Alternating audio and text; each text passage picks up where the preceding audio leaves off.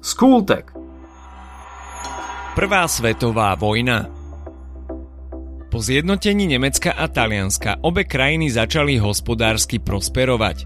Atentát na rakúskeho nástupcu trónu Nemci využili ako zámienku na vyvolanie jedného z najväčších konfliktov v histórii ľudstva – Slováci ho pre zmenu využili na vymanenie sa spod nadvlády Uhorska a založili prvú Československú republiku. Ešte predtým sa ale stal rad udalostí, o ktorých si povieme v dnešnej časti Skultegu. Z obav pred ruskou expanziou na Balkáne sa Nemecko rozhodlo pre užšiu spoluprácu s Rakúsko-Uhorskom, čím v roku 1879 vznikol tzv. dvojspolok – O tri roky neskôr sa k dvojspolku pripojilo Taliansko, ktoré sa cítilo ohrozené francúzskými záujmami v Tunise, takže z dvojspolku sa stal trojspolok. Nemecko sa po odstúpení Bismarcka v roku 1890 začalo zbližovať s Veľkou Britániou, čo dostalo Francúzov do medzinárodnej izolácie. Obrátili sa preto na Rusko, s ktorými vytvorili tzv. dvojdohodu – O niekoľko rokov neskôr Nemci začali s výstavbou veľkej vojenskej námornej flotily a došlo k zhoršeniu nemecko-britských vzťahov. Veľká Británia pristúpila v roku 1907 k francúzsko-ruskej spojeneckej zmluve, čím vznikla trojdohoda. Situácia v Európe začala byť extrémne kritická, pretože okrem Maroka sa ďalším stretom záujmov mocností stal Balkánsky poloostrov. Rakúsko-uhorská armáda pripojila územie Bosny a Hercegoviny, ktorej odboj podporovalo Srbsko. Nemecko došlo na začiatku 20. storočia k záveru, že je na vojnu lepšie vyzbrojené ako ostatné mocnosti. Atentát z 28. júna 1914 na Františka Ferdinanda d'Esteho Nemci využili ako zámienku. Vieš, kto tento atentát spáchal?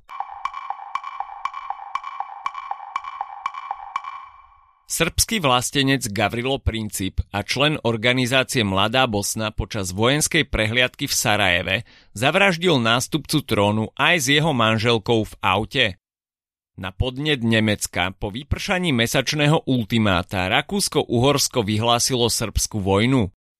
V zápätí sa spustila reťazová reakcia, keď si navzájom vypovedali vojnu takmer všetky európske krajiny a rozpútali vojnový konflikt dovtedy nevýdaných rozmerov.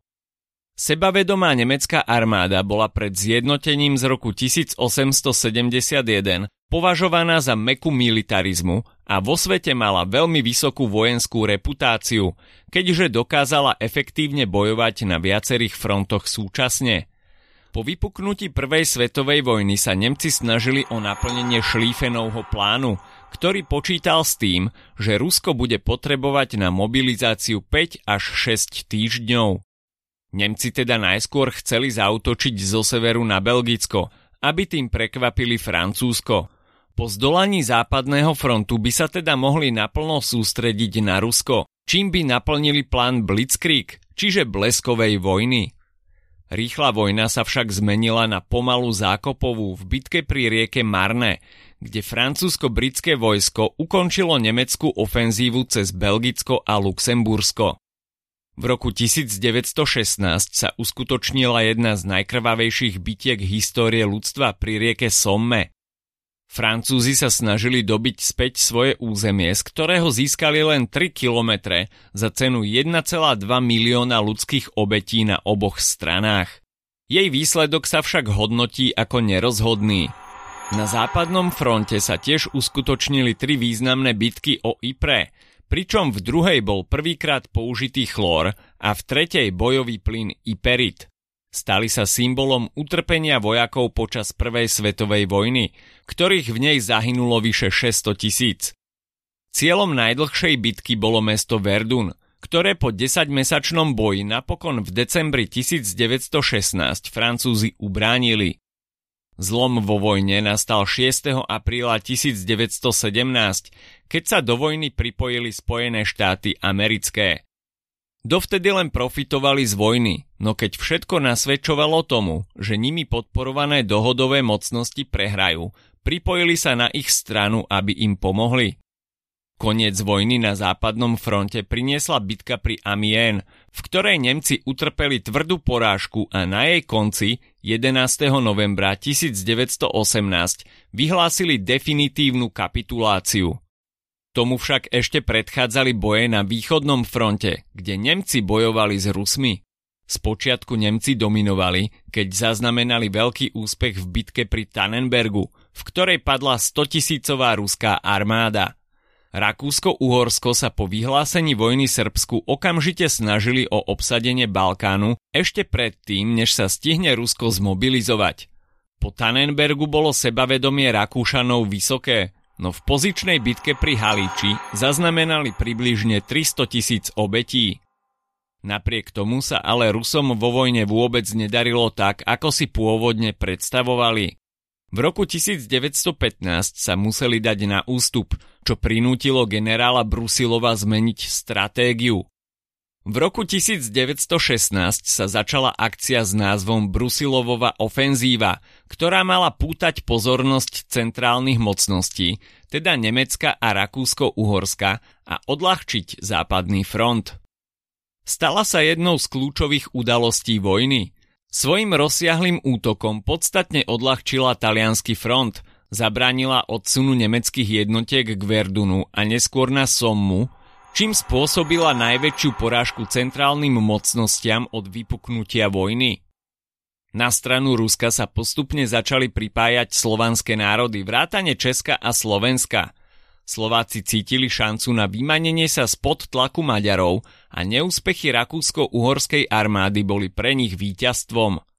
Približne pol milióna Slovákov žijúcich v Amerike založilo Slovenskú ligu a vo februári 1916 sa stala hlavným predstaviteľom zahraničného odboja Československá národná rada, ktorá sídlila v Paríži.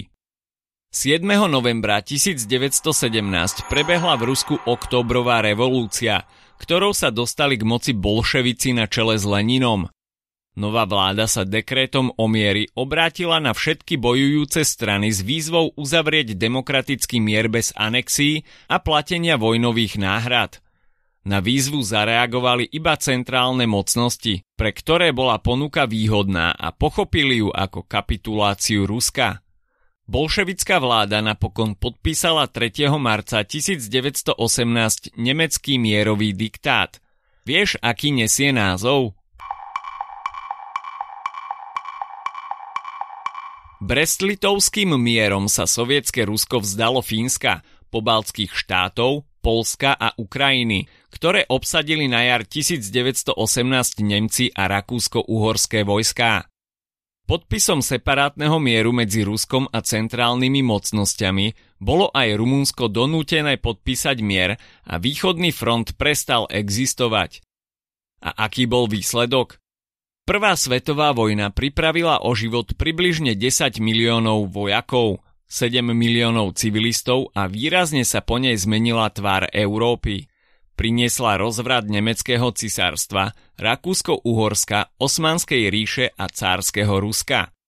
Formálnym ukončením vojny bola Versajská mierová sústava, ktorá vznikla ako výsledok sústavy zmluv podpísaných v rámci Parížskej mierovej konferencie. Nemecko vďaka nej stratilo Alsasko a Lotrinsko, časti pohraničia s Polskom, Československom, Dánskom a Belgickom a prišlo o všetky kolónie – Zároveň muselo platiť vysoké reparácie. Saint-Germainská zmluva deklarovala zrušenie Rakúsko-Uhorska, ktoré sa rozpadlo na kráľovstvo Srbov, Chorvátov a Slovincov, Rakúsko, Maďarsko a Československú republiku. Práve o jej vzniku si povieme v najbližšej časti Skultegu. Ak sa ti dnešný podcast páčil, nezabudni si vypočuť aj ďalšie epizódy Skultegu – alebo našej série hashtag čitateľský denník. Spracovali sme v nej dve desiatky diel, ktoré by si mal poznať. Potešíme sa, ak nás ohodnotíš aj na Apple Podcasts, napíšeš komentár na YouTube alebo dáš odber na Spotify, aby ti nič neuniklo. A nezabudni o nás povedať kamošom. Počujeme sa pri ďalšej časti Skultegu.